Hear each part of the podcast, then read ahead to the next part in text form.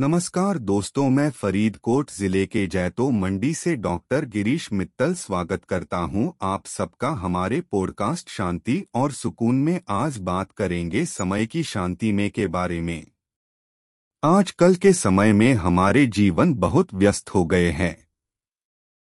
आज की दुनिया में हमारी जिंदगी हर पाल चल रही है, हमारे काम, परिवार, दोस्त, मान्यताओं और हमारे सपने जीवन में, लेकिन हर एक चीज का अपना समय होता है। हमारी जिंदगी में समय बहुत जरूरी है। समय का संपादन करते हुए हम अपने जीवन सेहत और सुकून से जी सकते हैं। बहुत बार हमें किसी भी काम में समय की कमी होने की वजह से हमारी जिंदगी में बेचैनी हो जाती है। इस बेचैनी से हमारी सोच और व्यवहार पर असर पड़ता है, जिसकी वजह से हमारी जिंदगी में दुख, तनाव और बीमारियां होने लगती है। इस समय की बेचैनी में से बाहर निकलने के लिए हमें समय की शांति की खोज करनी होगी। समय की शांति हमें हमेशा सही तरह से सोचने और काम करने की क्षमता प्रदान करती है। इसके लिए कुछ छोटे छोटे उपाय हैं जो हम अपने जीवन में शामिल कर सकते हैं।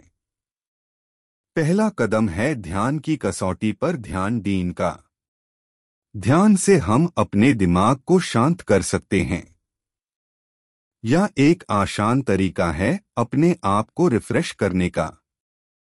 दूसरा कदम है व्यायाम, योगा या प्राणायाम करने का। इससे आपका शरीर और दिमाग शांत हो जाते हैं। तीसरा कदम है आपने जीवन में अच्छे और सुखद समय बिताने का। इसके लिए आप कुछ नए काम भी शुरू कर सकते हैं, जैसे कोई हॉबी, कोई नए दोस्त बना सकते हैं या अपने परिवार के साथ वक्त बिता सकते हैं। यह बहुत जरूरी है हमारे जीवन में सुख की खोज के लिए। चौथा और आखिरी कदम है खाना, सही समय पर खाना और खाने के बीच में समय ना बर्बाद करने का जरूरी है। सोने का समय भी बिल्कुल सही रहता है। जीवन में नींद का अच्छा होना भी बहुत जरूरी है। इन सब उपायों को अपने जीवन की एक आदत बनाने से आपको समय की शांति की खोज करने में आकांक्षा बढ़ जाएगी। इसे न सिर्फ आपकी जिंदगी में अच्छाई आएगी, बल्कि आपके साथी और परिवार, जिन्होंने आपकी परेशानियां सहा है, को भी सुकून प्रदान होगा। इस मौके पर हम आपको यही सलाह देना चाहते हैं कि समय की शांति को ध्यान में रखते हुए हमेशा खुश रहिए और अपने जीवन में खुशियां पाते रहिए।